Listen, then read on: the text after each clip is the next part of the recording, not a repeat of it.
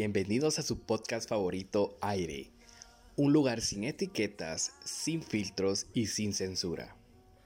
Un espacio donde hablaremos de lo que nadie quiere escuchar. Una vida sin ser explorada no merece ser vivida. Aquí te invitamos a que explores las cosas que te dan curiosidad. Y si quieres que hablemos de un tema especial, déjanos tu mensaje en el Instagram del programa. Es arroba aire.podcast.gt.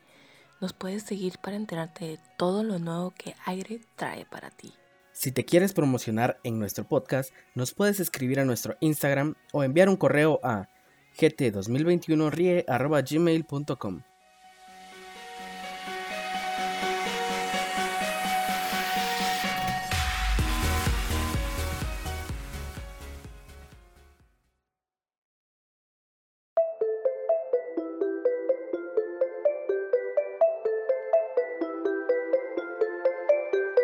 Kisses of the sun were sweet. I didn't blink. I let it in my eyes, like an exotic dream. The radio playing songs that I have never heard. I don't know what to say.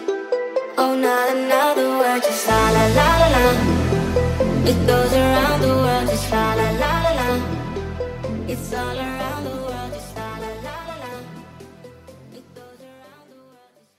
¿Qué ha habido banda? Bienvenidos a un episodio más de su podcast favorito Aire, un lugar sin etiquetas, sin filtros y sin censura. Hoy tenemos un episodio muy especial. Nuestro invitado, Jan Hansel Roca Murga. Bienvenido al podcast, ¿cómo estás? Pues muchas gracias, muy contento de poder estar en este espacio tan interesante y que ofrece, creo yo, un buen espacio de participación política. Sí, claro, eh, exacto. Y justo, qué bueno que lo mencionas porque yo empecé estas charlas con- de política porque yo creo que los jóvenes estamos aún muy desinformados en ese tema, ¿va? nos da miedo, nos da pereza muchas veces y es importante tener este tipo de contenido porque si no, ¿cómo vamos a decidir quién va a tomar nuestras decisiones? Claro. Para que la gente te conozca un poco más, Jan, este, sos licenciado, abogado y notario y también estudiaste una cosa que me llamó mucho la atención, un, un posgrado en Legatech y Fintech. Así es. Eh, sí, precisamente en la Universidad Austral de Argentina, pues tengo una especialización en Legal Tech y un FinTech. Pues el Legal Tech es la lógica del abogado del futuro, cómo rompen estos ambientes tecnológicos en el quehacer jurídico. Sin embargo, acá en Guatemala, pues todavía tenemos eh, muy poco desarrollo científico y desarrollo legislativo en el esquema de la tecnología. Y pues el FinTech, que es el Financial Technology, que aborda como el funcionamiento de los ecosistemas tecnológicos financieros como el blockchain, eh, el Bitcoin, la criptomoneda, la criptodivisa y el funcionamiento de todos estos andamiajes jurídico-financieros y, y- y la posible aplicación en, en la administración pública. Ok, fíjate que me llama bastante la atención lo que me decís porque yo creo que la tecnología de aquí en adelante ya no se va a detener solo para arriba. La tecnología ha crecido exponencialmente y no linealmente y es importante que un país se, se alinee con la tecnología para poder sacar provecho de ella y no caer en muchas faltas que hemos cometido con las redes sociales últimamente, creo yo, se han desvirtuado un montón. Pero estamos aquí para hablar un poco de tu campaña electoral. Actualmente sos candidato para la alcaldía de Villanueva y estás con el partido Cabal y me llama la atención en qué momento nació la gana de querer ser alcalde en ti. Bueno, pues es una pregunta bien interesante. Pues sí, pues hoy estoy participando como candidato a alcalde por el partido Cabal para ser el regente de nuestro municipio. Eh, ¿cómo, ¿Cómo nace como la, la idea de querer ser alcalde en Villanueva? No fue un día despertar y decir yo quiero ser alcalde. Sí. Sí, No, no es que yo haya amanecido un día y, haya dicho, me voy a tirar. Tengo No, no, alcalde. realmente no. Realmente creo yo que yo anteriormente participé como candidato a alcalde por el partido UNE en la elección anterior y fue como una participación muy circunstancial, es decir, eh, yo no iba a ser el candidato, yo no iba a participar y fue como un mecanismo de darle respuesta a una organización que se quedó sin quien iba a participar como candidato. Entonces, pues me aventé y, y el resultado pues fue interesante. Realmente no fue participar por participar. Yo me he dedicado más o menos desde los 22 años a, a trabajar en los esquemas municipales, en el que hacer jurídico municipal, en el que hacer financiero, en el que eh, hacer administrativo de las municipalidades y de las entidades que tienen que ver con, con, con, la función municipal. De tal cuenta fue que me atreví a participar. Y en esta última participación pues fue más complejo. Complejo porque, porque lamentablemente en Villanueva, así como ha pasado en otros municipios, eh, el crimen organizado ya tiene una participación muy fuerte. Entonces te pones a pensar que antes uno participaba para perder o para ganar, pero participar para perder la vida. Sí. Eh, ¿Quién va a querer, verdad? Entonces realmente no. Pero también decidí participar porque eh, pues tengo un amplio currículum académico y formativo a nivel profesional. Y yo creo que también uno de los elementos que son importantes cuando uno se ha preparado profesionalmente es el conocimiento es útil cuando está a disposición de quien lo pueda necesitar. Sí. Entonces, eh, yo, soy, yo soy pro democratización del conocimiento, me encanta la docencia. Pero ¿qué, ¿qué, mayor forma de poder democratizar el conocimiento cuando lo que vos sabes está al servicio de quienes lo puedan requerir? Y más aún cuando las decisiones las puedes tomar desde, la, desde, desde el organismo eh, eh, administrativo municipal, que es la máxima autoridad en el municipio. Entonces, esa fue un poco la necesidad, ver de que realmente Villanueva ha sufrido muchísimo, muchísimo el, eh, no quiero decir abandono, pero sí creo, ha adolecido de la falta de capacidad instalada entre quienes toman hoy decisiones, quienes nos han llevado por una ruta que no es la adecuada y que la hemos padecido todos, en Bárcenas, en Catalina, en todos lados. No, fíjate que me llama la atención esto que decís, porque yo una vez leí que los tiempos malos hacen a hombres buenos, los hombres buenos hacen tiempos buenos. Los buenos tiempos hacen a hombres soberbios, los hombres soberbios hacen malos tiempos. Y los malos tiempos de nuevo empiezan el ciclo de hacer buenos buenos hombres, ¿va? Creo que Villanueva hubo un punto en el que estaba creciendo industrialmente, que entró el, el momento de los hombres soberbios, ¿va? Empezar a saquear a, Villanueva, creo yo. Y ahorita creo que ya es tiempo de los hombres buenos. Sí, mira, eh, lo que hablas es parte de, de cómo opera un, un, poco la filosofía oriental en términos de, del desarrollo que tienen las sociedades, las eh, orientales. Pero creo que Villanueva pasó eso. y veníamos en, un, pues en una ruta interesante de desarrollo si bien habían aciertos, también habían errores, pero hoy Villanueva estamos literalmente sumergidos en un hoyo.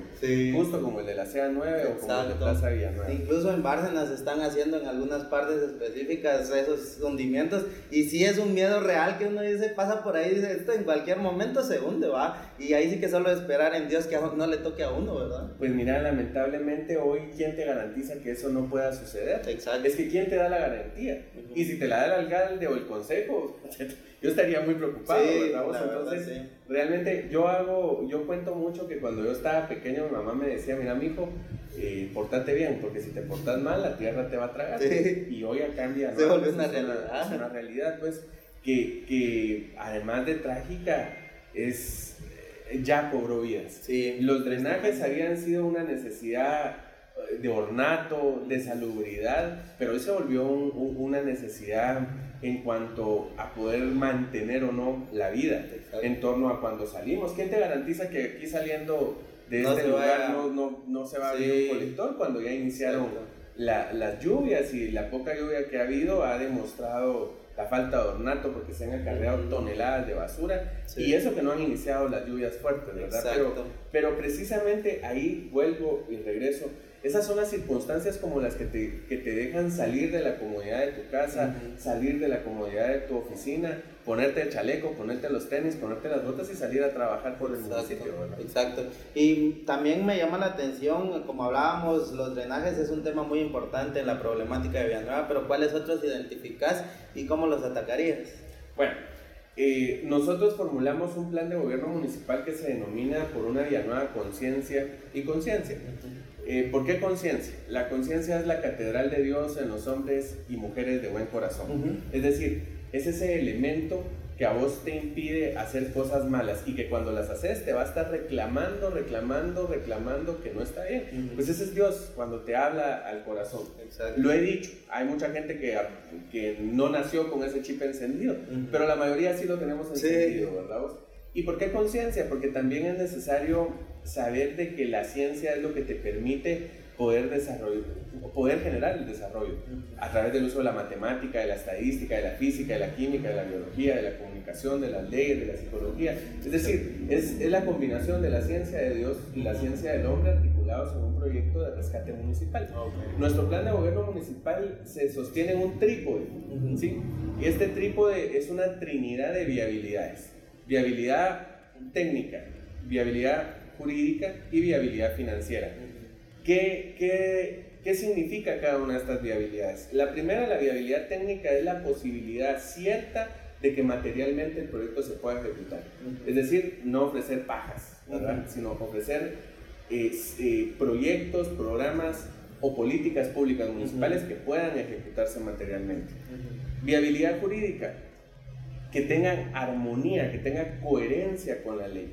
Yo he estado ya en algunos foros en donde he escuchado unas propuestas que lo único que demuestran los candidatos es su total desconocimiento de las leyes, su total desconocimiento del, del andamiaje jurídico que, que, que involucra eh, o, o, que está involucrado en el quehacer municipal. Entonces es necesario que las propuestas reúnan ese requisito de coherencia jurídica. Y, y para finalizar, y no menos importante, pues la viabilidad financiera. Es decir, que exista la fuente de financiamiento idónea, legal y existente de, para poder financiar la creación de cada una de estas propuestas. Entonces, cuando una propuesta reúne la viabilidad técnica, la viabilidad jurídica y la viabilidad financiera, sabes de que se va a poder cumplir. Si no, pues no se va a poder cumplir. Eh, he puesto como algunos ejemplos, por ejemplo, el tema del cable metro que ofreció Edwin Escobar en su momento. Sí todos nos emocionamos por el tema del cablemetro. El cablemetro era materialmente ejecutable, sí. Un sistema de transporte aéreo se puede desarrollar en Villanueva, sobre todo eh, porque nosotros estamos metidos en un valle a través de la Sonora y la Villalobos, que, que, son como las dos cuestas más grandes. Entonces sí es posible en esos lugares pues tener un, un sistema de movilidad. ¿Es jurídicamente viable? Sí. Efectivamente, el Código Municipal señala la obligación del alcalde y del Consejo Municipal de dar soluciones de transporte municipal público. Ahora, financieramente era viable.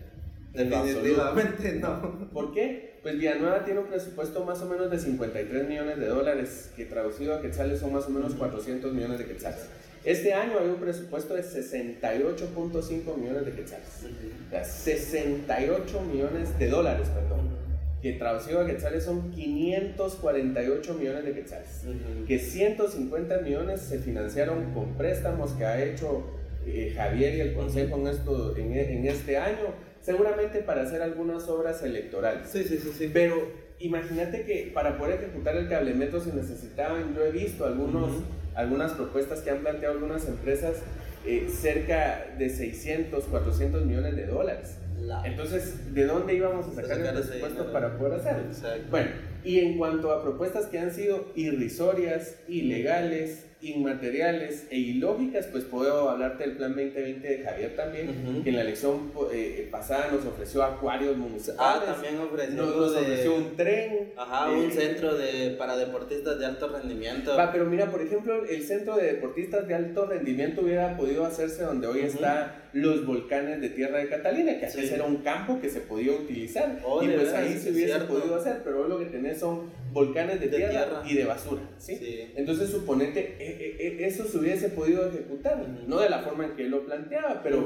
pero Ser realistas a la final con las propuestas. Y entonces, regresando como a la pregunta que me hacías, ¿cuáles son como esas cinco eh, problemáticas como más sentidas que hay en el municipio? Yo creo que la primera es la inseguridad. ¿sí?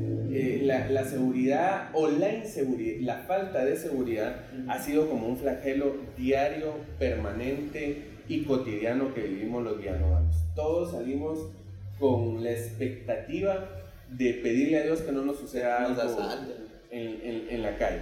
Y en el caso de los empresarios, pequeños empresarios y emprendedores, es de que no los extorsionen. Entonces, si, la, la, la, vulnerabilidad de seguridad se puede medir desde esos dos grandes segmentos, del ciudadano, pero también del empresario, microempresario, emprendedor y pequeño comerciante como tendero, tortillero, eh, hasta las ventas de, de, carnitas y de chicharrones que ya han sufrido algunos, algunas amenazas de esto.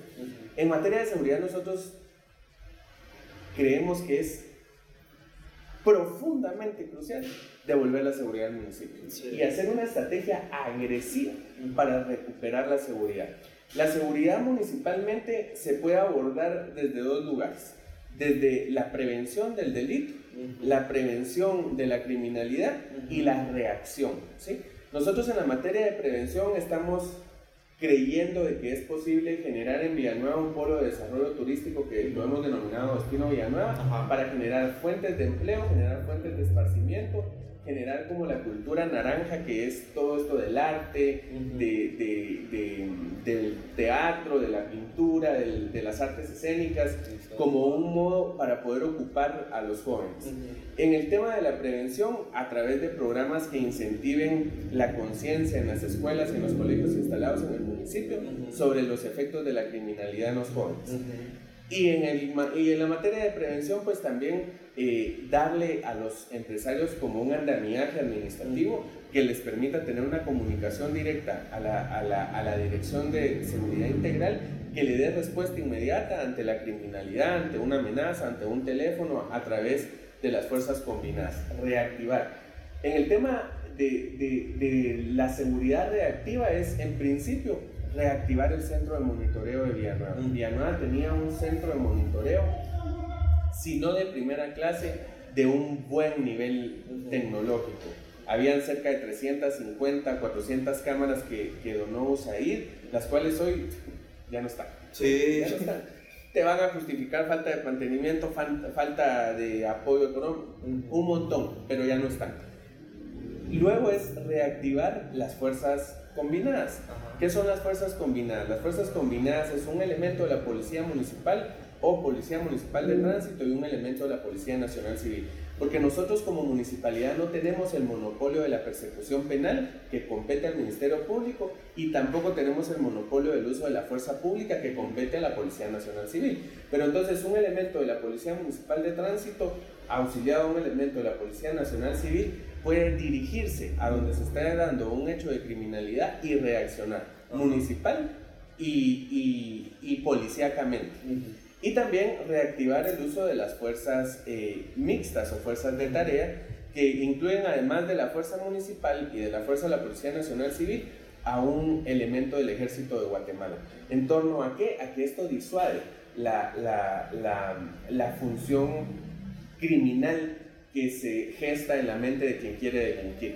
¿Por qué? Porque cuando vos ves policías eh, dentro del municipio, pues te genera un ambiente al vecino de seguridad Sí. y al criminal de no De no propiciar el crimen. Exacto, y justo fíjate que una vez estábamos hablando de eso, o sea, Villanueva está echado por zona roja, ¿verdad? Así y yo una vez le bromeaba con un, con un amigo y le decía, aquí en Villanueva, si miras a una patrulla, te da más miedo que seguridad, ¿verdad? ¿Y cómo pensaría, cómo crees que podríamos cambiar esa imagen de zona roja en Villanueva? Mira, eh, en principio potencializar las cosas buenas que tiene Villanueva, porque yo convivo a diario con cientos, a veces hasta con miles de personas, y pues ninguna de ellas es ningún criminal, pero lo que sí es cierto es de que Villanueva tiene instaladas muchísimas células criminales de crimen organizado, de maras, eh, eh, de narcotráfico también, entonces... eh, y hoy tenés a muchísimos políticos haciendo alianzas con esas estructuras Sí, sí. como un mecanismo para poder generar más votos y poder llegar. Entonces, creo yo que, ¿cómo, cómo, cómo podemos cambiar el mote de zona roja? Eh, en principio es generando la estrategia de seguridad preventiva y la estrategia de seguridad reactiva. Y por otro lado, pues te voy a comentar en el tema, otro de los elementos, pues hablamos de seguridad, otro de los elementos es la falta de oportunidades. Es decir, Villanueva es por excelencia un municipio dormitorio, pero no porque solo querramos venir a dormir acá, sino porque realmente acá no hay oportunidades. En ese esquema nosotros hemos abordado el proyecto Destino Villanueva y ya hemos eh, hablado con algunos empresarios que están como interesados a través de la certeza jurídica que se debe generar en el municipio de poder venir a invertir. Villanueva tenía un plan de ordenamiento territorial. Eh, como vecinos no estamos acostumbrados a este lenguaje técnico como el POT y cuál es su uso. Pero el plan de ordenamiento territorial eh, es, un, es un plan maestro que te permite saber qué se puede construir en Bárcenas, qué se puede construir en San José Villanueva, qué se puede construir Ah, en esto Ciudad era Real. lo que platicabas con Alexa Portillo en una plática que tuvieron de dividir Villanueva en cuatro. Eh, bueno, esa es una estrategia de regionalización Ah, geográfica ok. que ya te la voy a plantear, pero que también funciona Ok. dentro, del, de- dentro del, del plan de ordenamiento territorial. Eh, se, se, se eliminó el plan de ordenamiento territorial. ¿Y, y, y para qué te sirve como el or- ordenamiento territorial? Te voy a poner el ejemplo de la computadora. Ajá. Vos aquí ya sabes que la P es P, Ajá. que la O es O, que la barra espaciadora es barra espaciadora. Pero ¿qué, qué pasaría si, por ejemplo, le quitamos la tinta a cada una de las letras y soy yo como alcalde que decide cuál es la P, cuál es la O, cuál es el enter y cuál es la barra espaciadora. Ujú. Me entrega mucha discrecionalidad. Y por ejemplo, ¿por qué los empresarios se están yendo de Villanueva? Mira el caso de Domino's Pizza que se fue a Ciudad Real. la ¿Por qué? ¿Por qué se van? Porque no hay reglas claras, porque no saben dónde poder de- hacer un desarrollo inmobiliario, dónde poder hacer un desarrollo empresarial a través de ofibodegas o a través de, de generación de plazas eh, comerciales Fíjate que eso... o, o de zonas industriales. Sí, es un conocimiento bien interesante porque ¿qué genera si no se tiene? Cualquier persona pone su local y no sabe que para poner un, un comercio hay que tener parqueo para que no genere tráfico y muchas personas lo están haciendo a diestra y siniestra, la Va, verdad. pero, pero, pero suponete, eh, te, te vamos a hablar, algún comercio sencillo, ¿a cuántas personas le puede dar atención? Ujú. dejar la atención a cuántas personas puede eh, proveerles de un empleo. Y, y cuando hablamos de empleo, si es empleo formal, menos, ¿verdad? Vos pagándole prestaciones y muchas cosas Sí. más. Los empresarios necesitan certeza sobre el uso de la tierra. Y no que yo hoy diga que aquí se puede hacer algo y después caprichosamente diga que no. Porque ha pasado, por ejemplo, en Misco está pasando. En, en, en Villanueva lo que, lo, lo que ha pasado es de que los empresarios sencillamente no quieren invertir. Entonces debemos de generar las condiciones de certeza jurídica sobre el uso de la tierra, sobre la disposición del de, de- de el territorio que hace falta por desarrollar en Villanueva, que es cerca del 38-40% del territorio. ¿Qué es la regionalización geográfica que me planteaste, que, Ajá. que- que me estabas preguntando? Yo quiero dividir Villanueva en cuatro regiones. Y en cada una de esas cuatro regiones, sobre la base de la descentralización, instalar en cada región una municipalidad auxiliar, no una alcaldía. Porque una alcaldía, un alcalde auxiliar es una persona. Yo quiero instalar una alcaldía que esté dotada de los servicios básicos de las unidades administrativas básicas para dar respuesta a las necesidades del vecino. Es decir, por ejemplo, en Bárcenas, vos, Bárcenas eh, es cerca del 35% del total del territorio de Villanueva. O sea, Bárcenas es enorme. Grande. ¿Cuántos policías de tránsito ves a diario? Como tres. Bueno, y tres que se están Exacto, moviendo. moviendo un montón. Entonces, por ejemplo, pero ¿y quién es el director o, o el subdirector? ¿O, quién- o- o a quién acudís para recibir un servicio administrativo ahí? Sí. Generalmente, hoy, hoy, hoy, hoy les denominan eh, los gestores municipales. Eh, pero ¿qué Oh, capacidad sí. tienen los gestores? ¿Qué capacidad profesional, qué capacidad técnica, qué capacidad administrativa de poderle dar solución a las necesidades que Sí. surgen en el vecino? Entonces, la regionalización geográfica sirve para dos, para, para, eh, dos grandes eh, problemáticas en sí. La primera te permite tener como un control Ujú. sectorizado de qué está sucediendo dentro de esas partes del municipio. Por otro lado, yo he apostado por un plan que hemos denominado justicia tributaria. Sí. ¿Qué es la justicia tributaria? Hoy, por ejemplo, vos, los impuestos que se generan en Bárcenas, que se generan en Peronia, que se generan en Catalina, que se generan en Marianita, que se generan en el Búcaro, que se generan en Ciudad Real, todos van a parar a la municipalidad. municipalidad. Y en la municipalidad se genera un presupuesto único que eh, nuevamente el alcalde y los concejales determinan en qué obra o en qué se va a utilizar. Y generalmente, ¿qué hacen los alcaldes y los consejos municipales? Privilegian las obras, privilegian los proyectos en donde ellos sienten que tienen mayor popularidad política.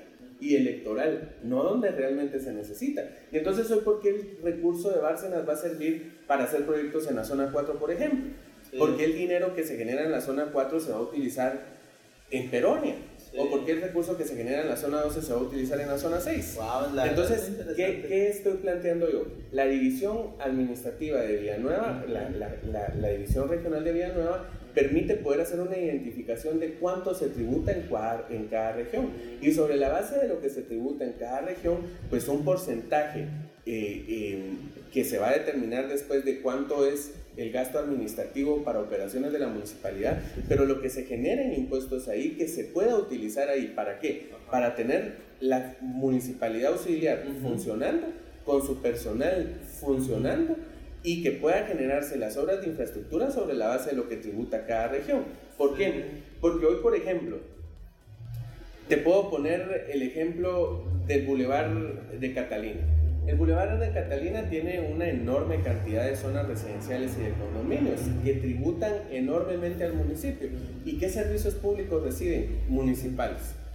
Está lleno de hoyos, y te invito a que vayas a ver las calles. Sí, las entonces, Bueno, entonces suponete, hasta hablar de, de, de, de limpieza está complicado. Entonces, a través de la regionalización, nosotros podemos identificar qué región tributa cuánto y qué podemos utilizar para que ese recurso no se vaya a un cuchumbo, por, por, por, hablar coloquialmente, no, que no se vaya únicamente a un lugar desde donde se decía arbitrariamente en dónde se invierte. Porque ¿por qué yo voy a utilizar el recurso que se genera en la zona 4 para la zona 5, el de la zona 5 para la zona 1? No, y fíjate que sí, me hace mucho sentido porque justo la, el hundimiento que te digo que se está generando allá en Bárcenas, este ya lleva como unos tres meses tal vez, ¿no?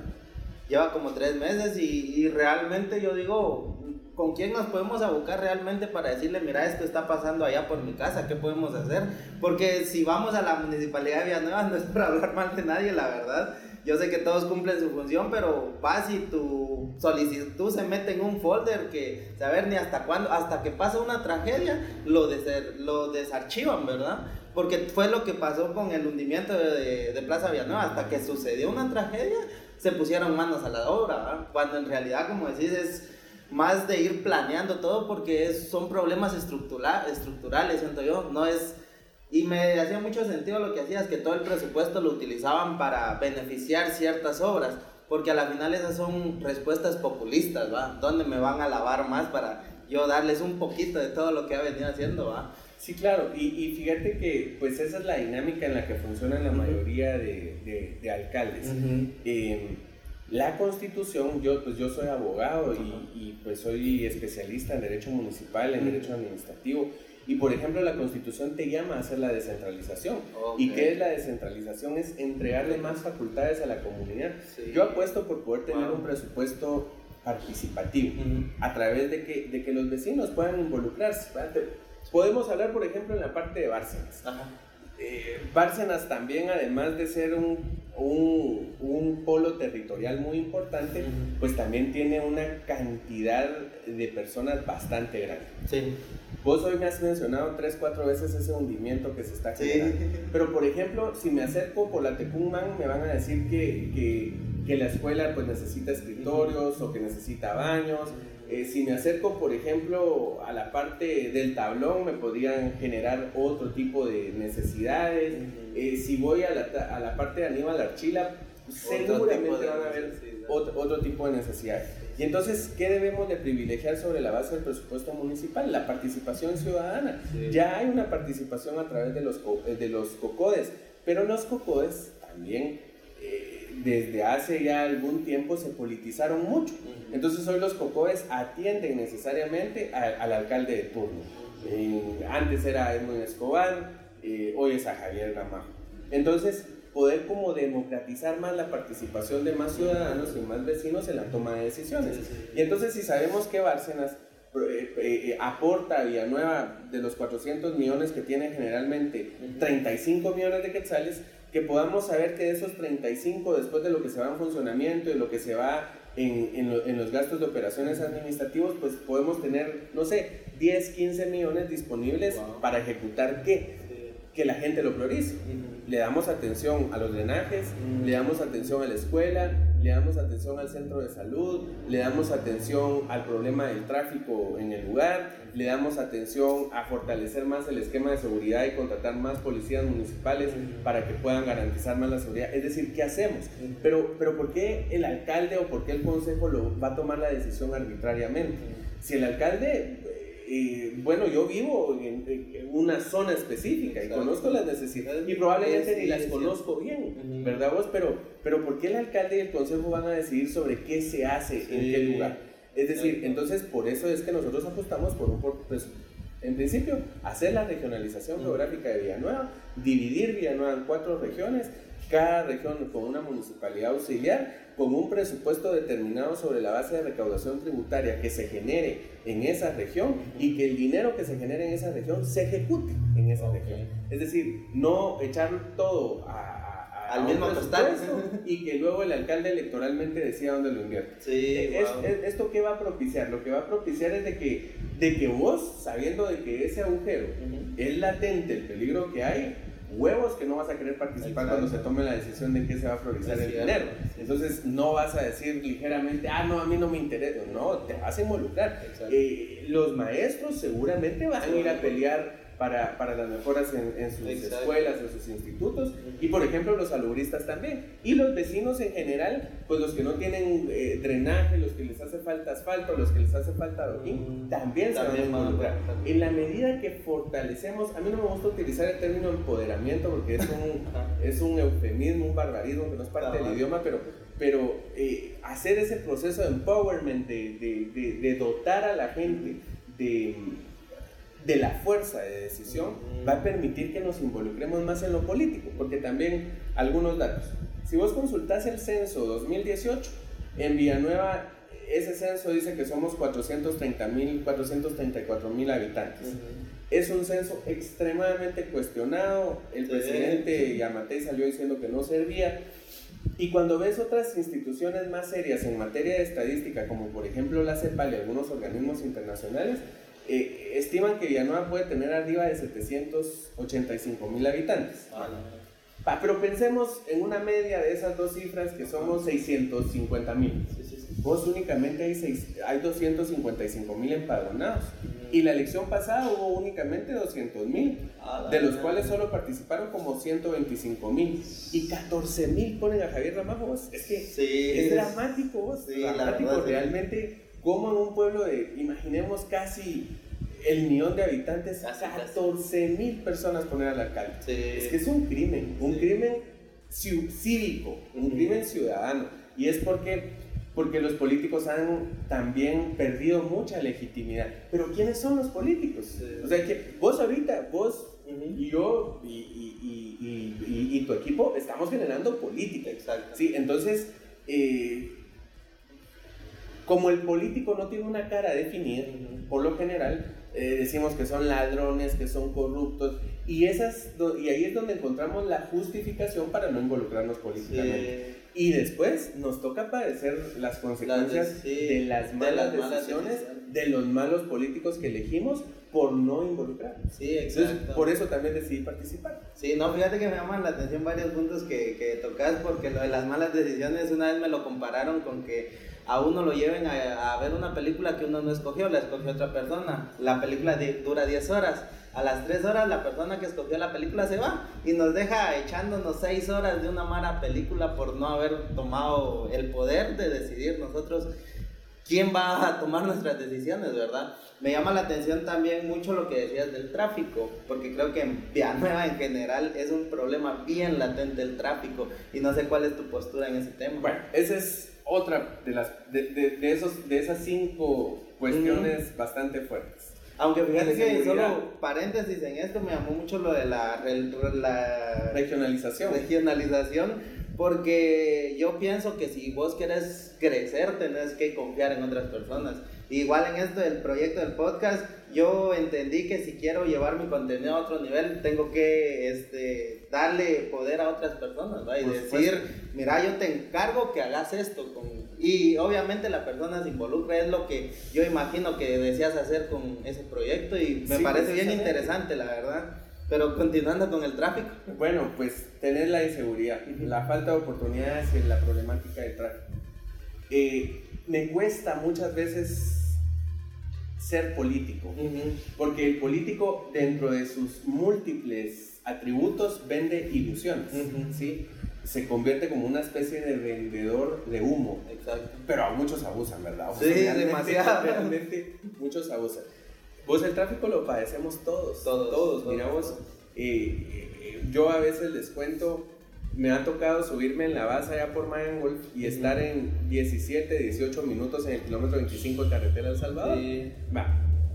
Pero muchas veces desde aquí, desde la tercera, aquí enfrente de los Cuchumantanes, donde yo tengo la sede, a veces para ir a Catalina eh, me llevo una hora, A la... 45 minutos. Sí. Y cuando estaban los hoyos, No digamos. mucho más, Sí. mucho más. Pero eh, quien plantee una solución al tráfico instantánea les está Es dando casaca. Sí. No, no, puede, no puede generarse una solución del tráfico ni a corto ni mediano, muy probablemente, muy probablemente a largo plazo. ¿Cuándo a largo plazo? Cuando dejen de ser los alcaldes y empiece a ser el gobierno que empiece a generar políticas públicas nacionales que se apliquen en los municipios para dar solución a esos problemas. En, algunas, en algunos procesos electorales yo recuerdo que muchos hablaban del, del anillo municipal y desde, desde Milpas Altas sacar como una carretera que, con- que, eh, conectara directamente a, a la ciudad. Eh, vos, pero esos son proyectos de infraestructura multi, multi, multi, multimillonarios Sí, que Villanueva no tiene el Sí, recurso para poder cumplir. Entonces, ¿qué estoy planteando yo en la solución del tráfico? Hay dos tipos de tráfico que, que, que vos debes de atacar. El tráfico interno, que es el que vivimos. Por ejemplo, Bárcena sufre de un, de A un la gran cállate, a veces de ahí de Altos 1 para el Amate te haces hasta 3 horas. Sí, sí, me ha tocado vivirlo. Sí. Va, pero suponete Bárcenas, que ahí tiene un problema fuerte en el tema del tráfico. Y el tráfico que generas de salida del municipio para los que necesariamente tienen que salir en la madrugada por ir a conducirse a sus labores a Guatemala. Sí. El tráfico interno lo solucionas con, con dándole capacitaciones y dándole, dotando de capacidad a los policías municipales de tránsito de poder tener esa agilización del tráfico. Y el tráfico intermunicipal que también se vuelve un problema, ¿verdad vos? Porque, por ejemplo, en el frutal, ir a Ciudad Real a la gran, vos realmente cuesta como no te imaginas. Pero ¿por qué es? Porque en el frutal en vez de tener a policías municipales de tránsito de Villanueva, Ujú. muchas veces vas a encontrar policías de tránsito de San Miguel Petapa, que están sí. agilizando el tráfico de su municipio, congestionando más el de. Villanueva. Sí. Y lo mismo sucede a veces con pleitos que se dan entre Villacanales y Petapa, de Petapa y Villanueva, de Sí. Villanueva y Guate, de Guate eh, y Petapa. Es decir, debe de haber como, debe de propiciarse como, como un modelo me- metropolitano o si querés eh, eh, a través de la Manco, Mancosur, de la Mancomunidad de Gran Ciudad del Sur, poder ejecutar un proyecto que concientice a las autoridades de cada municipio sobre los efectos de, de generar arbitrariamente el tráfico que se está generando por una razón abusiva. Muchas veces el tráfico vos se soluciona no con semáforos inteligentes que por supuesto que se pueden propiciar, eh, no con, con sentido común, vos. Sí. es que únicamente con sentido Sí. común puede solucionar el tráfico. Y también la concientización de los vecinos. Ujú. ¿Cuándo vamos a tener una solución eh, permanente del tráfico? Cuando haya eh, sistemas de transporte que deben de ser Que masivos, como deben de ser. que deben de ser seguros y deben de ser económicos. Sí. Cuando tengas un cable metro, un metro riel, un tren subterráneo que reúna estos requisitos, entonces vamos a dejar de padecer del tráfico. Sí. Pero el mismo tráfico que padece la ciudad de Guatemala, la padece la ciudad de México, la padece New York, la padece Miami, la, la padece, lo padece la Florida, lo padece Dubai. lo- es decir, el tráfico es un efecto secundario del desarrollo que generan las Sí. metrópolis. Y Villanueva, pues ya so- somos, por mucho, una metrópoli muy grande. Sí. Entonces, eh, eh, en términos de cómo solucionar o agilizar más el tráfico aquí es dotar de capacitación a los policías municipales de tránsito, poder ampliar sobre la base de la regionalización, porque la regionalización me permite saber a mí cómo está fluyendo el tráfico en Bárcenas y si es necesario.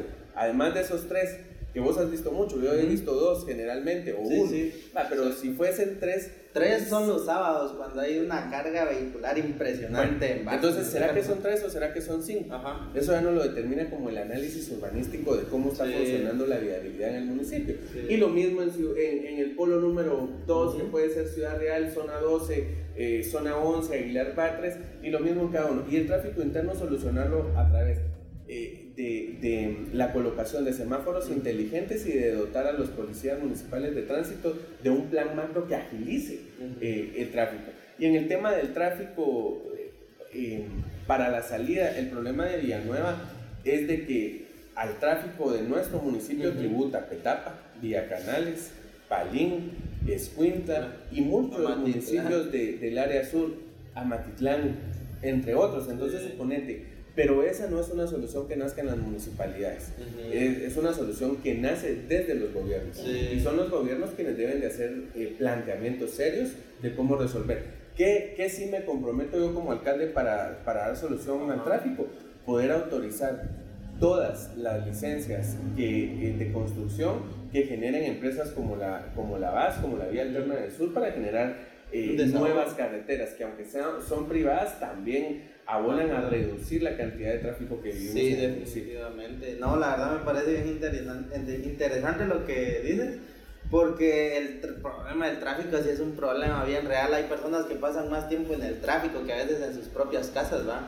Pero una vez escuché esto y me hizo mucho sentido. Guatemala fue construido para una infraestructura de alrededor de un millón de personas, por decirte algo.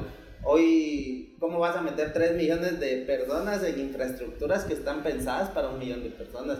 Creo que también hay, hay que pensar en eso, ¿va? Como lo complicado es que ya no se pueden ampliar las carreteras, ¿verdad? Y lo que decís tenés mucha razón, o sea, prometer soluciones instantáneas. Ahorita el tráfico está complicado. Las personas tenemos que salir con el pensamiento de que nos vamos a hacer tres horas en el tráfico. Sí, claro, claro, si no es que más, ¿verdad? Exacto. Por ejemplo, yo subo a mi oficina eh, dos veces por semana, más o menos, una vez por semana, y ya sé que para atender, por ejemplo, a, alguna persona en mi oficina que está en zona 10, eh, tengo que presupuestar 5 horas, 6 horas de tráfico. Sí. Es, decir, de esa visita. Y eso genera una histeria colectiva que he visto yo que hoy todos en el tráfico van, pero como que sí, apresurados, ¿va? Y Sí, te que, genera, te genera mucho ah, estrés. mucho estrés. eh, te genera eh, eh, ira al Ujú. volante, ¿verdad? Vos te genera la ira del conductor. Exacto. eh, que la gente pues y naturalmente... propicia muchos accidentes, ¿va? Porque no sé si viste una noticia de un chavo que era repartidor de delivery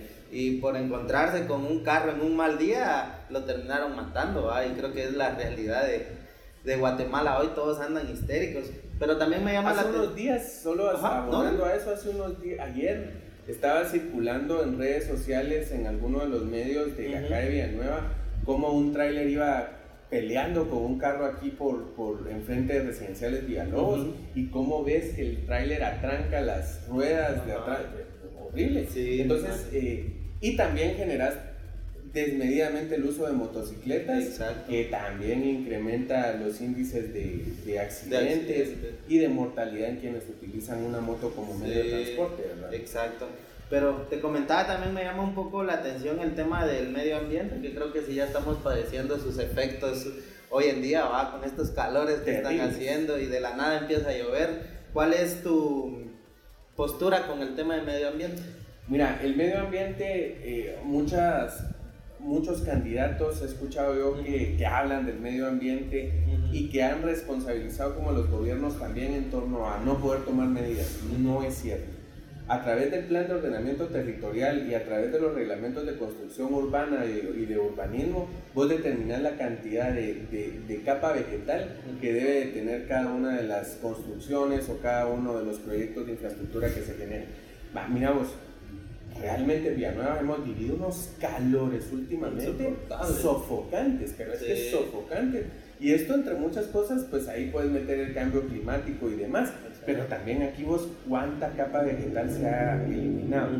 Eh, el proyecto Destino Villanueva eh, comprende generar un polo de desarrollo turístico entre la zona 4 y la zona 10, que es esta franja de Villanueva que colinda con el lago de Amatitlán.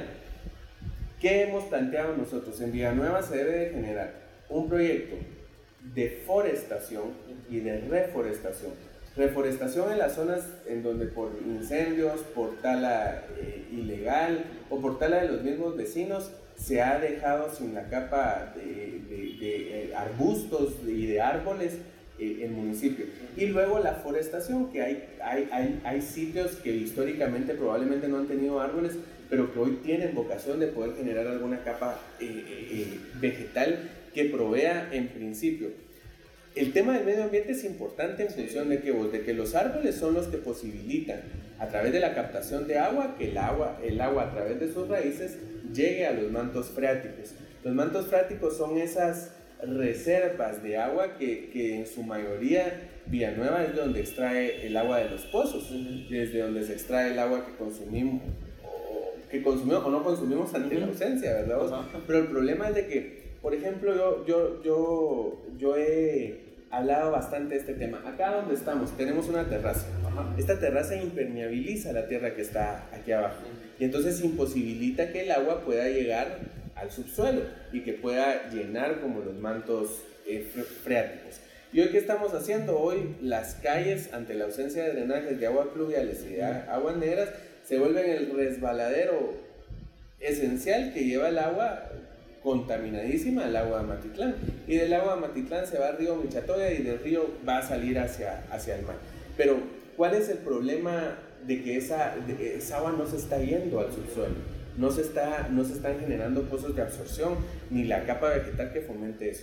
En el tema del medio ambiente, en principio, también, ¿verdad? Hay un esquema de concientización que lo debes de empezar a trabajar con los niños, con los jóvenes y con los adultos a través de los colegios, de las escuelas, de los institutos públicos y privados, y también eh, en el tema de los adultos, a través de que aquí en Villanueva hoy tenemos muchas universidades que ya están prestando servicios de educación superior y que generan proyectos de, de que como proyectos humanos o proyectos de, de, fomento social o proyectos de exposición eh, social, generalmente proyectos sociales.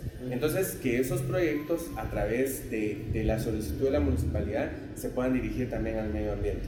Nosotros queremos retomar eh, los jardines, eh, los viveros municipales, ¿para qué? Para que el vecino pueda ir a un vivero municipal y pueda llevarse árboles para, poder, para poder plantar en sus casas.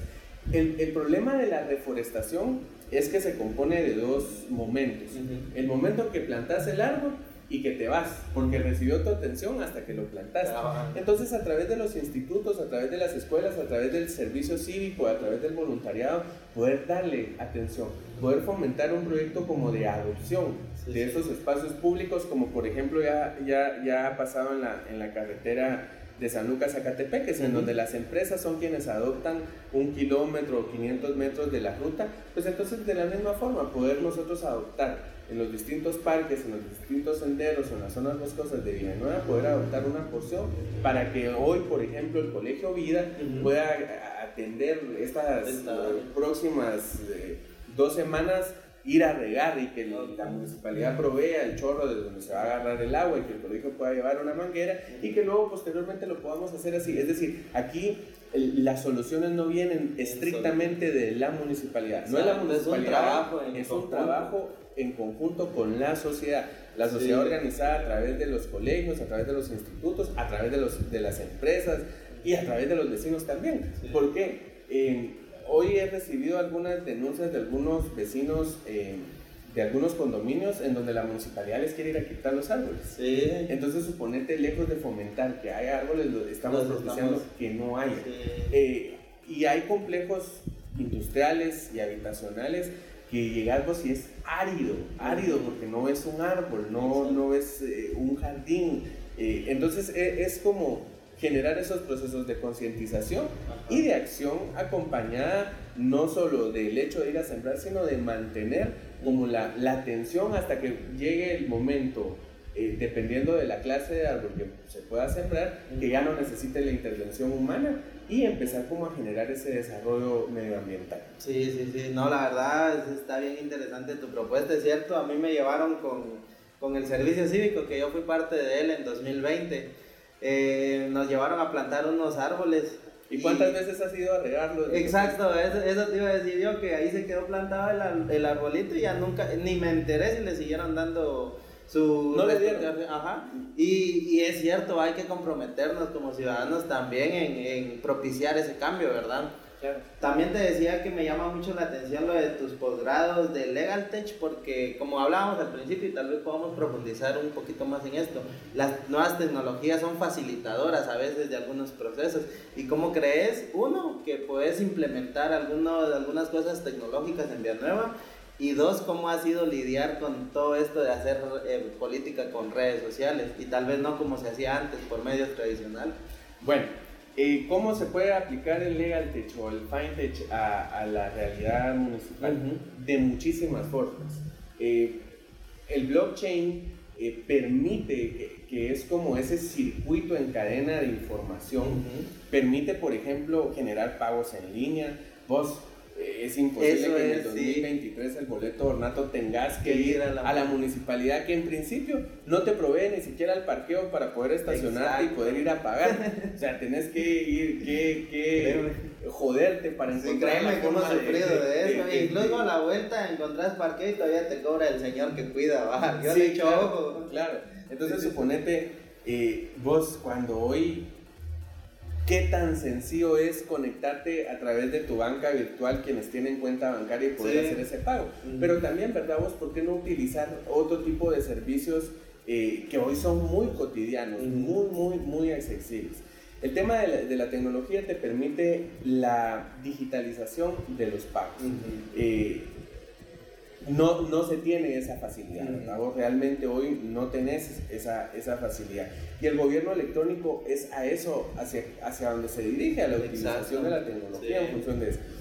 Necesitas gestionar un expediente y tenés que presentar un documento que si no lo puedes redactar vas a tener que contratar un abogado. Vos Exacto. hoy sencillo en el esquema tecnológico. ¿Quién no tiene WhatsApp? Sí. Seguramente hay una población grande que no la tiene, pero el acceso de WhatsApp es sencillo. Sí. Entonces, a través, a través de la tecnología puedes gestión, hacer un programa de gestión eh, municipal que permita la atención a través de la tecnología como Instagram, como Facebook, como WhatsApp, eh, que hoy, hoy por hoy son las que funcionan. Exacto. Probablemente en el futuro sean otras. Eh, ¿Cómo más puedes aplicar eh, la, la, utilización de la tecnología? A través de la georreferenciación satelital para uh -huh. determinar dónde son los puntos de criminalidad, dónde son los puntos rojos, porque es cierto, Villanueva es un mapa sí. enorme, ¿verdad vos?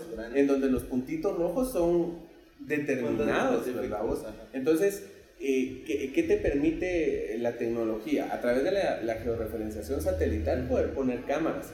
Hay algunos candidatos que hablan de cámaras de, de, de, con servicios biométricos que te puedan... La, la, municipalidad no es la Gestapo, ¿verdad? Sí. Vos, es decir, no es de que puedas tener eh, 100 mil investigadores exacto, y demás. Exacto, y no, limitado, no, todo eso. A, a, puras penas pueden ir a cerrar la fuga de un chorro como para poder tener sistemas sí, digitales. Que, por supuesto, son asequibles y que son, y que son pues cotidianos o en el uso, uh -huh. sí, pero la municipalidad no tiene esa facultad. Exacto. No tiene la facultad de tener tu rostro, tener tu cara, tener... No, eso uh -huh. ni siquiera el RENAP lo tiene. Pues, Cabal. Entonces, suponete, eh, y lo tienen en, en, en, otras instituciones, por ejemplo, para el tema de la emisión de pasaportes uh -huh. o el tema del DPI, pero, pero, pero no es necesaria esa tecnología de, de, de, de biométrica. Podés dirigirte hacia allá, pero hay una cámara sencilla, eh, económica, te puede sí. dar como la visión de qué está sucediendo. En el tema de, de, de Legal Tech, vos, uh -huh. los botones de pánico a través de las aplicaciones sí. móviles. Vos hoy el API es como lo más cotidiano, a través sí. de las API eh, chateamos, a través de las API solicitamos un Uber, solicitamos Exacto. un InDriver, solicitamos una moto, solicitamos comida rápida. Uh -huh. Vos, si McDonald's y Campero a través de un WhatsApp te sirven la comida. ¿por qué no vas a poder hacer una gestión municipal? Entonces, la aplicabilidad que tienen eh, la, las tecnologías son a la gran infinitas, múltiples, ¿verdad? Vos hablabas al inicio de que la tecnología crece cada día y, y hoy recientemente escuchás que, que, los diseñadores de las inteligencias artificiales ya están sí. advirtiendo sobre la necesidad de detener el desarrollo de estas tecnologías Sí. por, por las vulnerabilidades que existen. Bueno, pero por ejemplo, eh, eh, hoy vos el acceso a la tecnología lo tenés en la mano. Ujú. Y entonces la municipalidad, a través de estas herramientas que ya existen, eh, eh, existen los diseñadores de aplicaciones, yo, los, lo- yo he visto cómo los ingenieros en sistemas hoy para una tarea diseñan aplicaciones. Sí, que tienen gran utilidad. Entonces el uso de la tecnología no es traer a la NASA, ¿no? Exacto. Eh, es poner los servicios básicos que ya están. Y por supuesto el blockchain te permite, además de todo, poder transparentar los procesos de compra, los procesos de contratación, los procesos de contratos abiertos, de verificación. Hoy, por, ej- por ejemplo, las normas COST y las normas SNIP eh, ya te permiten poder tener en las horas de infraestructura una cámara IP conectada en todo momento a la hora para que vos puedas ir verificando cuál es el avance de ese tema. Y por ejemplo, en las fechas de que va a haber un desembolso que vos puedas ir fiscalizándolo. Entonces, el uso de la tecnología, eh, eh, pues, pues no, es, no, es, no, no, no es otra cosa que solo implementar lo que ya tenemos en el Sí. uso diario, solo que dándole una función administrativa. Sí. Em, Fíjate que me llama mucho la atención lo que estás mencionando porque no sé si estas campañas sos el más joven, pero hace... Sí, sí lo Eh, y, y en torno a eso, Ajá. difícil hacer campañas digitales, ¿verdad? Vos? Sí. Te voy a explicar por Dale, qué. dale. Porque la- la- las campañas digitales pues tienen una ciencia detrás. Sí. algorítmica, algorítmica, que no es que yo decida, bueno, por ejemplo, hay muchos candidatos hoy, probablemente ya te has topado la publicidad de algunos candidatos, para poder pautar en Facebook y poder pagar un dólar, yo si pago un dólar en Facebook, me comprometo a pagar una multa de 50 hasta 250 mil dólares de sanción. Entonces existe un procedimiento y por lo menos los candidatos a alcaldes no, No pueden pautar, Ajá. no pueden pautar si no se cumplen unos requisitos eh, eh, eh, legales. Sí. Y hay muchos lo andan haciendo así. Fíjate que normal. a mí lo que me da mucho risa es que yo leí un libro que se llama, este, que es sobre TikTok, donde te, te explica cómo funciona el algoritmo. Y hay una parte importante que dice, nunca hagas un video con un reel que no tiene nada que ver con tu contenido, pues, o sea, tenés que ir enfocado a lo que vas, porque si no, solo vas a generar visitas fantasmas. Que puede que tu video sea viral, pero realmente estás comunicando el mensaje que quieres dar. Bueno, y por ejemplo, es que en el segmento digital es bien complicado, Ujú. porque por ejemplo TikTok no te permite la segmentación. No, no, no. Yo no puedo hacer un TikTok para la gente de Bárcenas. Exacto. A- ayer, por ejemplo, terminé mi última reunión a las 10 de la noche Ujú. y me conecté a un live en, en TikTok. Ujú. Y se, y se conectó, alguien me pidió y era de Chiquimula. Entonces, sí, o sea, exacto. ¿cómo, ¿cómo tenés ese control? Y probablemente los números te están, eh, votarán, Sí, están empadronados. exacto. Entonces es un arma de doble filo. ¿verdad? Y por ejemplo, en el caso de Facebook, que, que es una de las redes sociales más utilizadas en, en- en Guatemala, eh, que sí puedes hacer ese proceso de segmentación, es a través de la, de la compra. Ujú. Entonces, eh, complicado. Yo le apuesto mucho a las redes sociales en función de que vos, de que yo creo que ustedes lo han podido ver y quienes nos Ujú. ven seguramente lo han visto. Eh, yo no tengo una campaña desbordante en rótulos, en, postos, en postes o los Ujú. bulevares llenos de mitad, sí, no. sí, sí. Por dos razones. El, el principio es qué hay detrás de la financiación de esas Detrás, mega campañas. Eh, esas campañas son multimillonarias. O sea, multimillonarias. Yo puse 425 rótulos iniciando la campaña y de esos 425 rótulos quedarán como 100 tal vez, ¿verdad? Porque se encargaron los de los demás partidos de irlos quitando. Eh, quizás pongamos que un porcentaje se pudo haber caído por, por una mala instalación, Ajá. pero me los quitaron, ¿verdad? vos? Pero vos mira la cantidad de contaminación visual, Visual. pero, pero deja la contaminación, deja la contaminación porque son tres meses, ¿verdad? Sí, sí, y sí. lo que también tenemos que entender como ciudadanía, que esos son tres meses que determinan cuatro años. Años, Entonces, exacto. eh, pues, pues hay que acostumbrarse. Vos, pero el recurso que hay detrás de todo esto. Sí. O sea, ¿cuánto dinero hay en cada uno de esos rótulos? En cada uno, porque hasta el plastiquito que ves, eh, Y los postes, y esto me lo decían el otro día, va, o sea, si alguien llega a ganar, todo ese dinero hay que devolvérselo a una persona. ¿va? Totalmente, ¿verdad? Vos generalmente eh, a veces son contratistas del Estado, Sí. o a veces son narcotraficantes, o a veces son mareros, ¿verdad? vos? Entonces, suponete yo, yo le he apostado más a las redes sociales, aunque es bien complejo, Bastante. bien complejo. Y por eso, miramos, aplaudo este espacio. Grande. ¿Por qué? Porque, eh, ¿cómo yo llego a Noticiete vos? Sí, O sea, ¿cómo exacto. Es más fácil poder llegar a Javier Ramajo a, a, a Noticiete, pero ¿por qué? Porque les tiene una pauta de 85 mil pesos Sí. eh, cada mes, ¿verdad? Vos para poder dar, dar atención a, a, a las obras municipales. ¿verdad? Entonces, suponete, yo no le, yo no le pago a nadie pues, para poder estar... No, y también por eso pauta. te agradezco y respeto bastante tu tiempo, créeme. No, no, no, no. digo. No, gracias. No, yo, yo de verdad me expongo. Ayer, por ejemplo, hubo un foro que fue de Cámara de Industria Guatemalteca. Entonces, yo le apuesto más a esos espacios como los foros, como las entrevistas, como las entrevistas radiales, eh, como estos podcasts, para poder darme a conocer. Porque muy difícilmente me vas a poder ver en todos lados como hoy ves a los demás candidatos. Sí. Pero eso también es un indicador para los vecinos para poder saber eh, cuántos compromisos hay detrás de esas campañas, ¿verdad? Sí. ¿Cuánto dinero hay involucrado en todas esas campañas que valen millones de quetzales? Sí. Millones de millones de quetzales, ¿verdad? Ah, la gran- eh, yo no me atrevería a dar un estimado de cuánto vale la campaña que han hecho para alcalde todos los candidatos en Villanueva, eh, pero por mucho, por mucho, por mucho supera los 25, 30 millones de quetzales ya lo que ves ahí afuera instalado, ¿verdad? sí. Entonces Wow. suponete, esas son las preguntas que te debes de hacer, ¿verdad? Vos como, como ciudadano, como villanuano, como votante, es...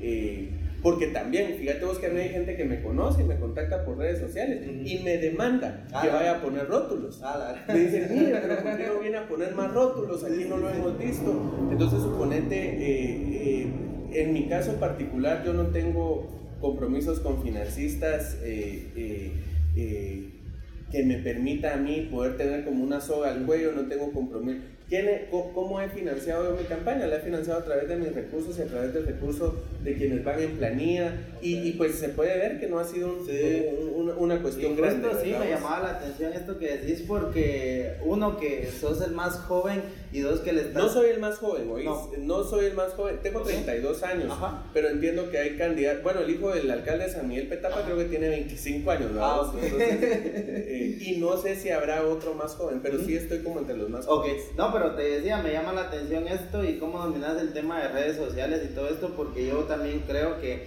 había ahí una vez escuché algo que decía que en Latinoamérica estamos muy enamorados del pasado, ¿ah? que en las escuelas solo es- este, enseñamos nuestra historia de la revolución y todo esto, que es importante, lo aclaro, pero también hay que ver hacia el futuro. En, los, en las escuelas no vemos a niños este, interactuando con aplicaciones educativas, porque yo entiendo que las hay, ¿va? ¿Y qué genera esto? Personas que muchas veces están muy alejadas de realmente cómo es el ecosistema digital, ¿va? Cómo el mundo digital afecta a nuestro mundo real. Y como te digo, me llama la atención porque también mencionabas que obviamente tu campaña va muy dirigida a personas jóvenes, ¿va? Que están en el uso de redes sociales. Sí, fíjate que es bien importante con algunos datos. Dale. El bono demográfico electoral de Villanueva son jóvenes. ¿Y, Ujú. y qué es esto del bono demográfico? Es decir, es la cantidad de votantes o la mayor cantidad de votantes somos, somos jóvenes. Entre 18 y 35 años y entre 36 hasta 50 años. El problema es de que son los jóvenes los que hacen la menor participación política, Exacto. ¿verdad? Vos, eh, participan más personas mayores que jóvenes. Sí, sí, sí. Pero yo creo eh, que esta elección hay que hacer conciencia a los jóvenes de que hay que salir a participar. Exacto. O sea, todas las decisiones buenas o malas que tomen los políticos nos afectan. Sí. Vos, somos una generación de jóvenes eh, que no vamos a tener la posibilidad de tener una casa. Está bien complicado hoy en De día. verdad, sí, de verdad, sí. no vamos a tener esa posibilidad. Somos Sí. también, bueno, yo, yo te quiero contar, yo soy abogado y notario, yo Ujú. me gradué magna cum laude, exonerado de examen público y privado por excelencia académica en la Mariano Galvez. Ujú. Eh, tengo siete títulos de posgrado a nivel de especialización en la, en la San Carlos. Tengo en la Universidad Austral de Legal Teche Fintech. En la Universidad Autónoma de México tengo un posgrado de internacionalización de gobiernos locales. En la Universidad Autónoma de Barcelona uno de políticas urbanas en ciudades en crisis. En la Universidad de los Andes tengo un posgrado con créditos de maestría en derechos humanos, equidad y bienestar. Esto entre varios estudios más. Sí. Pero te pongo un ejemplo, somos también una generación de jóvenes que no vamos a tener la posibilidad de poder ser abogados, ingenieros, arquitectos, eh, comunicadores, eh, periodistas y demás. Y te voy a explicar por qué. Porque, ¿dónde está la San Carlos en Villanueva? No, hay una extensión de la San Carlos en Villanueva. Y hoy, ¿qué opciones de universidades privadas tenés en el municipio? Tenés la Mariano Galvez, tenés La la. Galileo, la rural, la regional, eh, hasta, hasta donde yo sé. Pero ¿cuánto te vale la mensualidad de cada una de estas universidades? Más o menos de 400 hasta 1000 quetzales. ¿Cuánto es el salario mínimo? vos? 3.500 que expan. 3.500 pesos. Ajá. ¿Cuánto gastas en movilización? Sí. cuánto gastas en alimentación. Y además de lo que gastas en colegiatura, libros, material, proyectos, todo lo demás. Entonces somos una generación que tendría que destinar cerca del 50-55% del salario mínimo que tiene a educarse. ¿Quién está en esa posibilidad? Sí, muy difícil. Entonces, pero, pero esas son las circunstancias que como jóvenes no tomamos en consideración, Exacto. ¿verdad? vos? Es, es- realmente es dramático porque eh, no vamos a poder tener casa. Eh, o sea, vamos a para no ir tan lejos, en. Villanueva no sé, pero en Bárcenas no hay como... Ah, bien, no sé si todavía está en función o no, pero la biblioteca. Y créeme que alguien- a mí me gusta mucho leer, la verdad he leído varios libros y a veces no hay un espacio para el que uno pueda decir, bueno, vamos a ir a leer, ¿va? y es importante este, fomentar todo esto. ¿va? Fíjate vos de que yo estuve eh, en México y fui a conocer la biblioteca de Vasconcelos.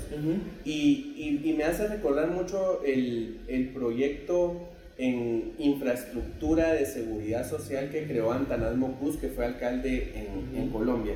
Antanás Mocus lo que hizo para evitar la criminalidad en muchas comunidades conflictivas fue hacer mega bibliotecas dotadas de toda la tecnología y de cientos de libros y de las mejores editoriales.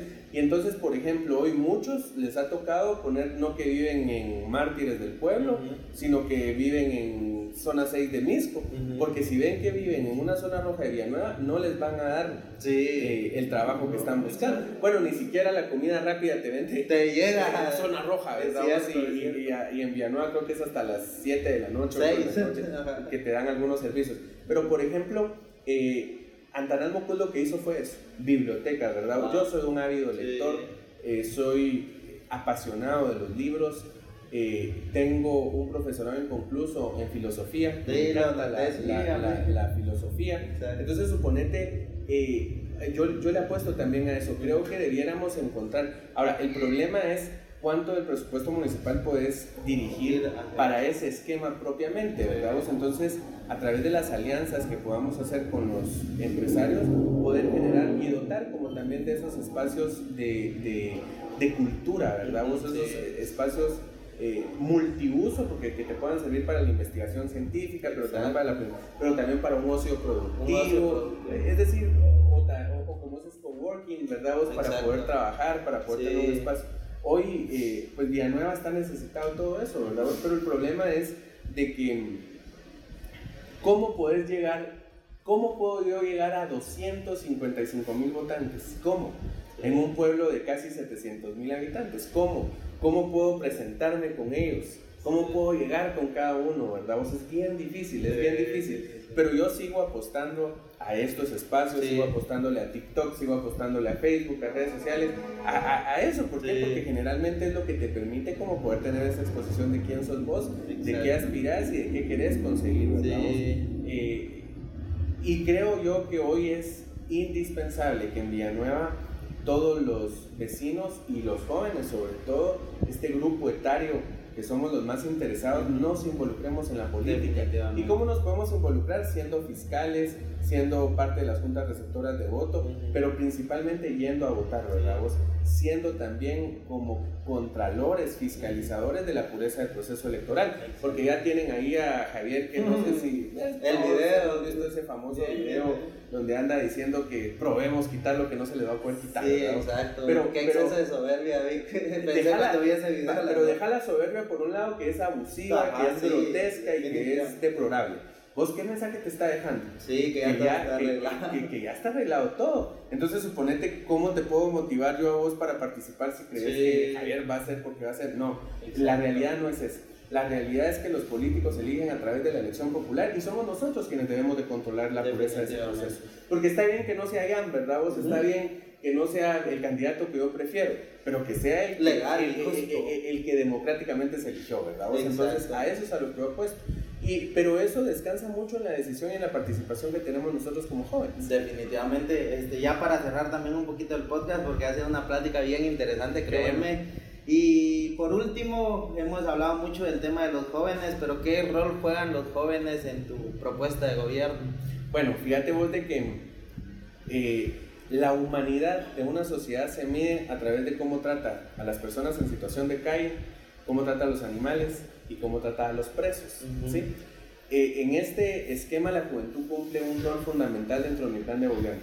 Yo he dicho que en la parte humana yo quiero propiciar la creación de un albergue para personas en situación de calle que vamos a denominar el albergue David en donde espero yo que sean voluntarios jóvenes los que le puedan dar atención a adultos mayores, a personas con, con problemas de drogadicción, problemas de, de alcoholismo y que por ejemplo los que sean los que estén en su práctica profesional puedan venir a dotar de ese servicio gratuito a, a-. En- también en el esquema de los animales vos, yo estoy apostando por la creación del primer hospital médico veterinario municipal. Wow. Las, las mascotas forman parte de nuestra la vida, familia. Vos? Yo, mi perra Dulce Ujú. es mi hija, ¿verdad? Y, y- y- Sí, y entonces suponete, es, eh, eh, mi perra Dulce hasta en mi campaña pasada aparecía en mis vallas, ¿verdad? Vos? Fue parte de mi campaña. ¿Por qué? Porque también las mascotas hoy cumplen un rol fundamental. Entonces, a través de estos albergues municipales que estamos dotados de competencia legal y de la obligatoriedad de poder solucionar, yo quiero involucrar a los jóvenes. Porque también somos un- una cantidad de jóvenes, a mí no me gusta decir el término, pero, pero realmente así lo han denominado. Eh, nos denominan los ninis. Los Ni estudia ni trabaja. Sí. Pero no porque seas vago, porque seas huevón o porque tengas un papá que te pueda dar las... Ujú. No, es porque no tenés acceso a- a oportunidades laborales Sí. y tampoco tenés acceso a oportunidades eh, Fíjate académicas. que, exacto, eso me llama mucho la atención que lo traigas a la mesa porque para mí esto fue como el resultado de esa falta de oportunidades, ¿va? Yo estudio comunicación, estoy sacando el técnico que es locución profesional, pero en la locución solo íbamos a practicar los sábados y ahí se moría, ¿va? Y yo, yo decía, yo quisiera tener un espacio aquí en Villanueva, una radio, lo importante que puede ser y lo que, la credibilidad que le dan las personas a la radio, de poder decir, yo puedo ir a practicar ahí, ¿va? o yo puedo empezar a, o tener la opción por lo menos de la ayuda de la municipalidad para fomentar estos tipos de talento. ¿va? Yo te digo la locución porque es a lo que yo me estoy dedicando ahorita, pero también, como te digo, se pueden apoyar a los jóvenes. Yo he conocido jóvenes súper talentosos, créeme, con los que he platicado y dicen, es que la falta de oportunidad me orilla a hacer tales cosas, ¿va? Por eso te preguntaba cuál rol jugaban los jóvenes en, en tu gobierno. En función, en función de qué, cuál rol cumplen, pues cumplen el, el, el grupo específico dentro a, a quien más atención hay que darle, a quien más propuestas hay que generar. Por ejemplo, desde la parte del plan de ordenamiento territorial, eh, en, en- en la parte de la zona eh, 3 de Villanueva, zona 2 de Villanueva, y parte de la zona 8 hay una extensión de más de 700 manzanas por desarrollar, ¿verdad vos? Y hay algunos empresarios eh, taiwaneses que quieren venir en- a, a invertir y lo que están pidiendo es de que pues desde la municipalidad se les genere el alcantarillado, el acceso a estos lugares para poder propiciar. Y hoy, y hoy ¿qué, ¿qué es lo que se debe generar con los jóvenes? Pues debe de generarse, por ejemplo, ya ha funcionado en otros lugares. Hay cientos de, de- de aplicaciones que pueden darte educación de- desde tu teléfono, Sí. ya, la- ya las hay. Lo que pasa es de que también no sabemos que existe. Entonces desde la municipalidad tenemos que generar como ese fomento a la capacitación técnica, ¿verdad? Vos? Ah, te pongo un ejemplo, hoy capacitan sobre globoflexia. No tengo ningún problema con la globoflexia, pero, pero ¿cuánta utilidad genera vos? O sea, Sí. realmente... Fíjate que yo, a mí me nació un proyecto hace un tiempo, ¿va? donde yo, eh, gracias a este proyecto, reconocí la desinformación que tenían las personas en redes sociales. Por eso se propagaba mucho fake news. Hay mucha ansiedad y depresión provocada por redes sociales en Ah, es jóvenes. fuerte. y yo dije, vamos a, A ver mí me pasó, yo lo Sí, viví, ¿verdad? Vos sí. en carne propia con, con muchísimos ataques que a mí me sacaron por ser candidato en la UNE, ¿verdad? Exacto. horrible. No, y seguramente te afecta anímicamente. Y ahora imagínate cómo afecta todo esto a los jóvenes. Y, yo con ese pensamiento decidí hacer una charla sobre redes sociales para jóvenes. Hicimos la primera presentación hace unos días en el Instituto por Cooperativa de la Jornada Nocturna ahí en Bárcenas y me di cuenta realmente de la cantidad de desinformación que poseen los jóvenes hoy en día. Y es algo que realmente nosotros tendríamos que estar como que al filo de la, de la navaja para que no nos dejen engañar y esta es mi invitación a los jóvenes ¿va? de que se involucren de que participen y de que entiendan de que las redes sociales muchas veces solo les va a mostrar lo que ustedes quieren pero no les va a mostrar la verdad Sí, totalmente. Fíjate vos que también yo he planteado en el esquema de los jóvenes las escuelas locales de deporte. ¿Por qué de deporte? Pues eh, deportes hay varios, ¿verdad vos? Pero aquí hay muchísimos jóvenes que tienen eh, eh, dotes futbolísticos, basquetbolísticos, culturales, de, por ejemplo, de oratoria. En fin, hay, hay, hay muchísimas fortalezas que se pueden explotar.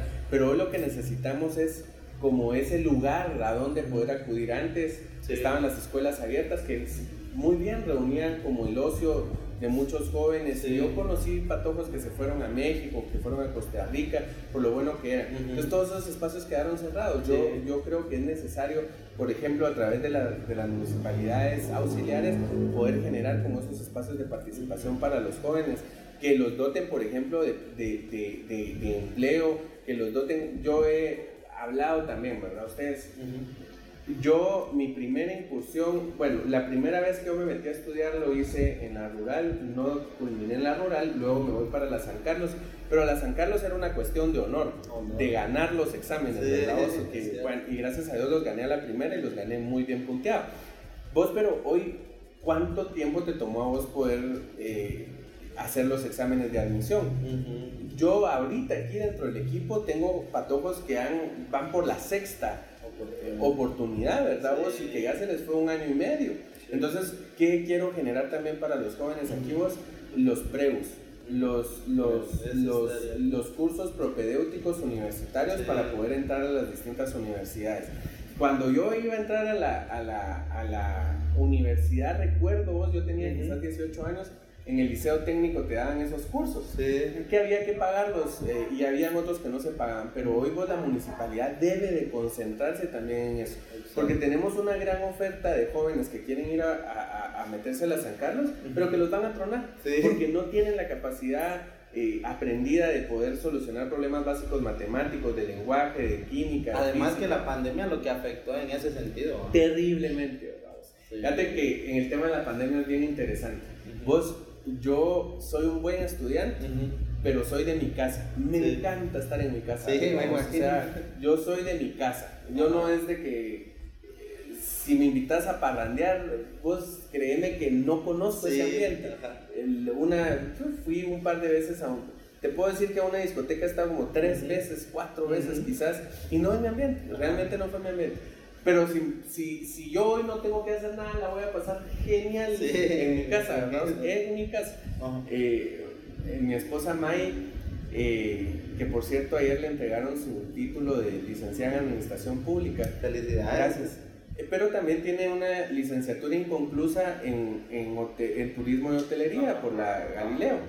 Entonces ella es la antítesis mía, a ella le encanta viajar, le encanta afuera. Y yo no, yo soy enclaustrado en mi casa. Pero ¿por qué te cuento esto? Porque fíjate vos de que, por ejemplo, eh, poder salir a, a, a buscar las oportunidades hoy hoy, hoy es bien complejo, porque hasta el costo de la movilización, el costo de que hoy si querés andar eh, tranquilo vas a tener que pagar un Uber o vas a tener que salir. Hoy salir, salir es bien complejo. En el tema de Destino Villanueva, precisamente yo por eso he planteado, generar el polo de desarrollo turístico acá en Villanueva, ¿en torno a qué? A poder generar un espacio de exposición turística dentro del Paseo del Lago, el Parque El Filón y todo lo demás. Eh, pero que también te pueda servir, ¿verdad? Vos para, la lectura, que también te pueda generar para generar empleo, que te pueda generar como para esa dinámica. Eh, y, y quienes participan de todo eso, pues los jóvenes. Y en, el tema, en el tema, por ejemplo, de los pregos y de todo esto que, que abordamos hace un instante, es poder, poder darle las herramientas a los jóvenes para poder capacitarse y poder ingresar como a los sistemas educativos que hoy no los tienen, ¿verdad? Vos? Eh, hay oportunidades para los call centers y, y, y la escuela de idiomas eh, eh, eh, pues deja mucho que desear, ¿verdad? vos? Entonces, hay que como fomentar como esas unidades básicas de desarrollo en la juventud que le pueden dar respuesta, si no bien a todos, pues sí a una buena parte de jóvenes a través eh, de cursos, a través de capacitación y de, más que de cursos y de capacitación, de tecnificación, dotarlos de capacidades técnicas que les puedan hacer generar. También en el tema de los jóvenes, ¿verdad? Vos dentro del plan de, de gobierno nosotros hemos eh, propuesto la, la, las escuelas eh, municipales de emprendimiento, ¿verdad? Vos? ¿Para qué? Muchos de los emprendimientos, eh, dicho por el Ministerio de Economía, tienen una duración de 3, 6 meses, ¿verdad? Vos? Los que pasan de, ese, de esos 6 meses duran un año.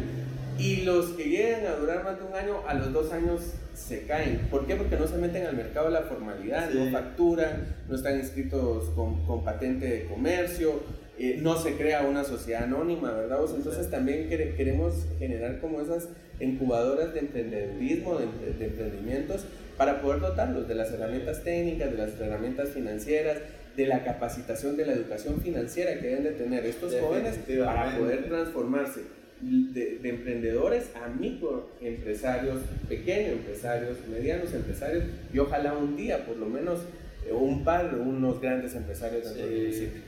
Pues la verdad creo que cerramos con eso. Fue una gran charla, súper entretenida, me enteré de muchas cosas y como te decía al principio me llama mucho la atención tu edad porque yo siento que es necesario lo que decías de ir de la mano con la tecnología y con la comunidad, ¿va? Eh, nada más ¿Vos agradecer. cuántos años tenés? 27. 27. Sí. Excelente. Ajá. Bueno, mira, yo para, para finalizar, Dale, dale, dale. muchas veces me cuestiono yo si, si es raro que una persona de 32 años como yo tenga los estudios que tengo. Sí, es que sí, son la- sorprendentes. Pero, pero mira, te voy a decir, Ajá. eh, la mayoría de profesionales como yo tiene acceso gratuito a la mayoría de sus estudios. Sí. ¿Por qué? Porque yo la mayoría fueron becas.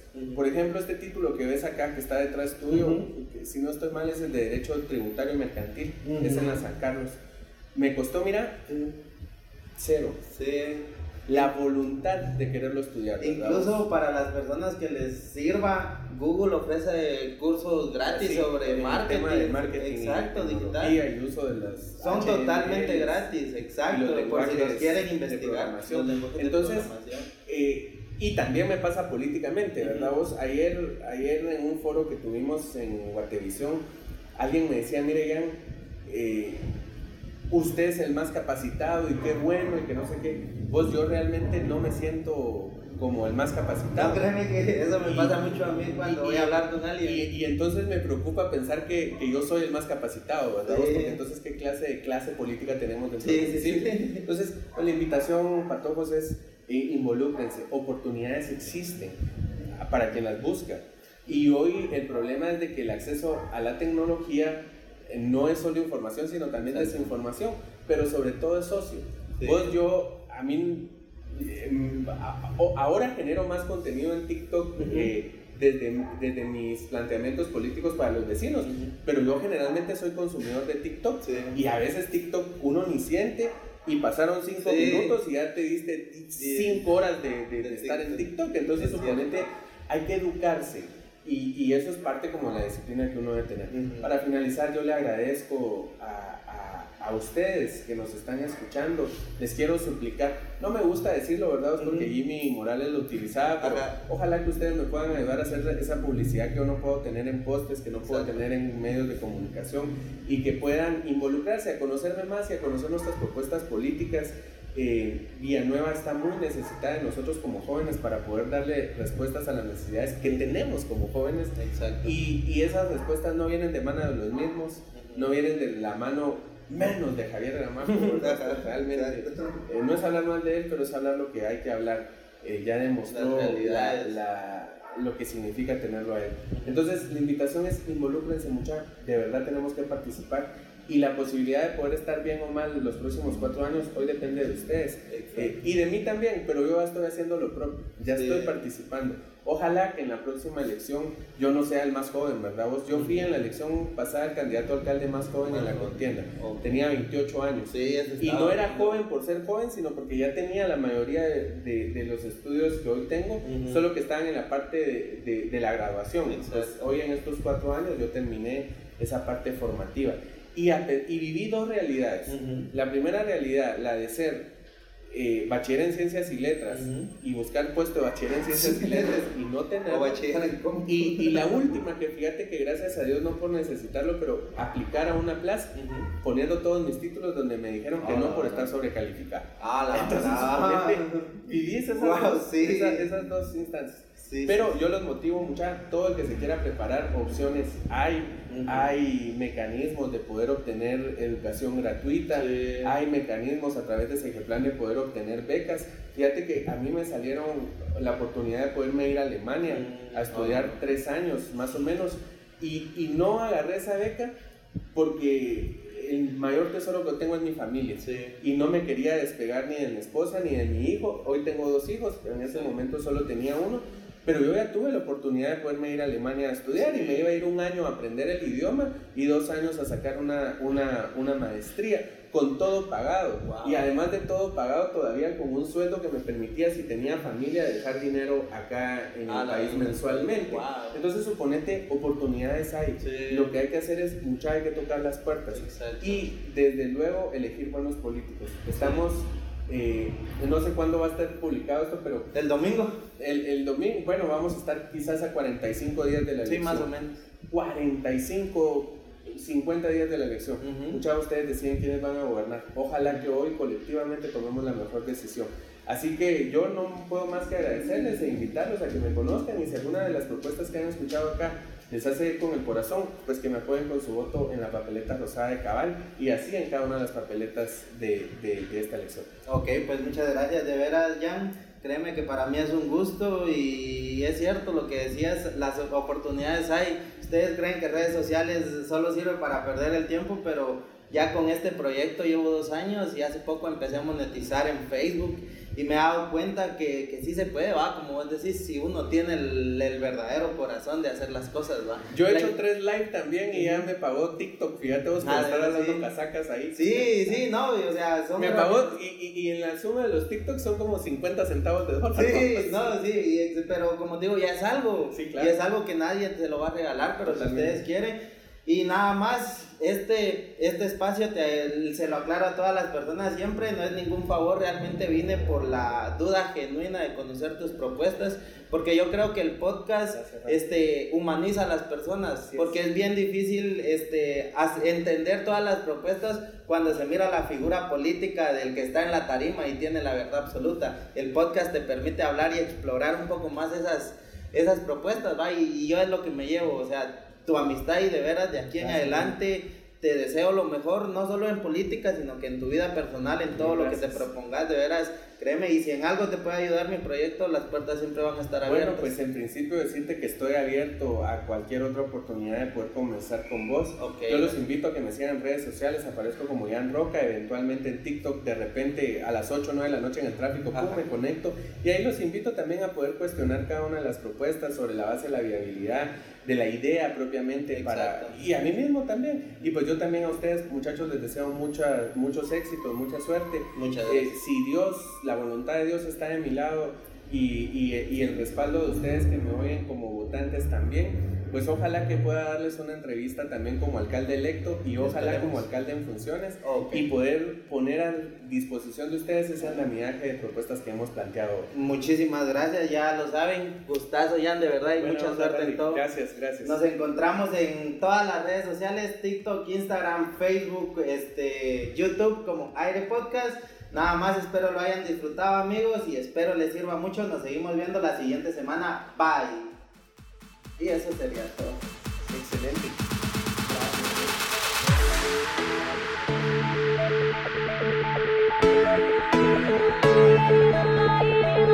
Thank